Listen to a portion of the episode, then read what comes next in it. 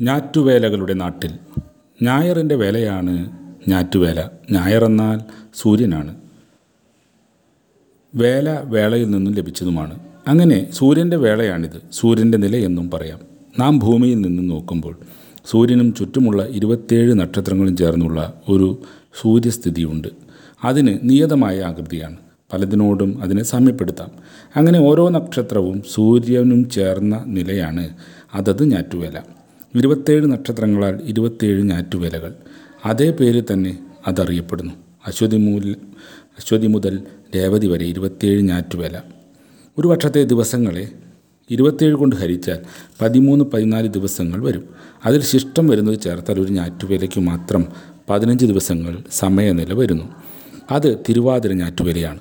കൃഷിഗീതയിലൂടെ മൂല്യവത്തായ കാലാവസ്ഥ അറിഞ്ഞുള്ള കൃഷി ഇറക്കൽ ഞാറ്റുവേല കണക്കിലാണ്. പത്ത് ഞാറ്റുവേലകളിലാണ് മഴക്കണക്ക്. അശ്വതി മുതൽ ആരംഭിക്കുന്ന ഈ വേളകളിൽ വിവിധ വിളകൾക്ക് പഥ്യമാകുന്നു. തിരുവാതിര ഞാറ്റുവേലയെ ഞാറ്റുവേലകളുടെ രാജാവാണെന്നാണ് വിശേഷിപ്പിക്കാറുള്ളത്. തിരിമുറിയാതെ പെയ്യുന്ന ഈ പതിനഞ്ചു ദിവസങ്ങളിൽ മഴ മണ്ണിന് നല്ല പദം വരുമ വരുത്തുമത്രേ. അതിനാൽ തന്നെ ഏത് മരക്കൊമ്പും പൊടിച്ചു വരാം. വിരൽ മുറിച്ച് നട്ടാലും മുള വരുമെന്നാണ് ചൊല്ല്. നൂറ്റൊന്ന് വെയിലും നൂറ്റൊന്ന് മഴയുമെന്നാണ് കണക്ക്. ഈ കാലത്ത് ഒരു ദിവസം അമൃതും പൊഴിയുമെന്നാണ് വിശ്വാസം.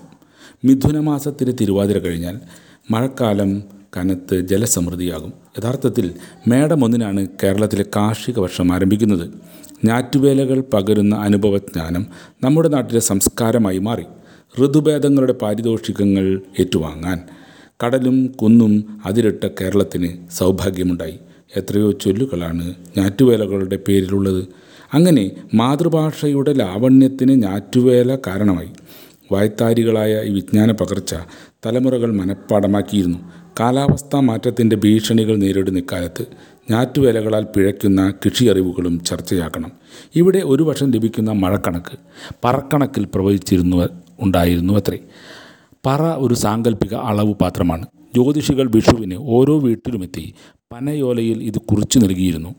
ഇതറിയുമ്പോൾ നാം ആകെ ഇന്ന് അത്ഭുതപ്പെട്ടു പോകും ധാന്യങ്ങൾ ഓഷധികൾ കുറ്റിച്ചെടികൾ മരത്തൈകൾ കിഴങ്ങുവിളകൾ ഓരോന്നും നടാനുള്ള വിവിധ ഞാറ്റുവിലകളെ അറിഞ്ഞിരുന്ന കർഷകർ അതിനനുസരിച്ച് വിളവിറക്കിയിരുന്നു.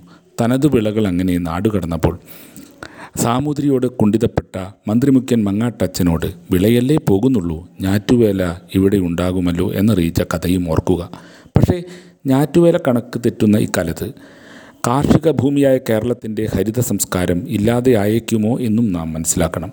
ഒരു വർഷത്തെ ഞാറ്റുവേല കലണ്ടറാക്കി കാലം നിശ്ചയിച്ചിരിക്കുന്ന കാര്യങ്ങൾ ഉറപ്പിച്ചിരുന്ന നാട്ടിൽ കാര്യങ്ങളാകെ തകിടം മറിയും. ഓണം വിഷു തിരുവാതിര തുടങ്ങിയ മുന്നൊരുക്കങ്ങൾ വേണ്ട. ആഘോഷങ്ങളുടെ പൊലിമകൾ ഇല്ലാതാകും. ഇതിലപ്പുറമാണ് മഹാദുഃഖങ്ങളിലൊന്നായ ദാരിദ്ര്യത്തിന്റെ കാര്യം.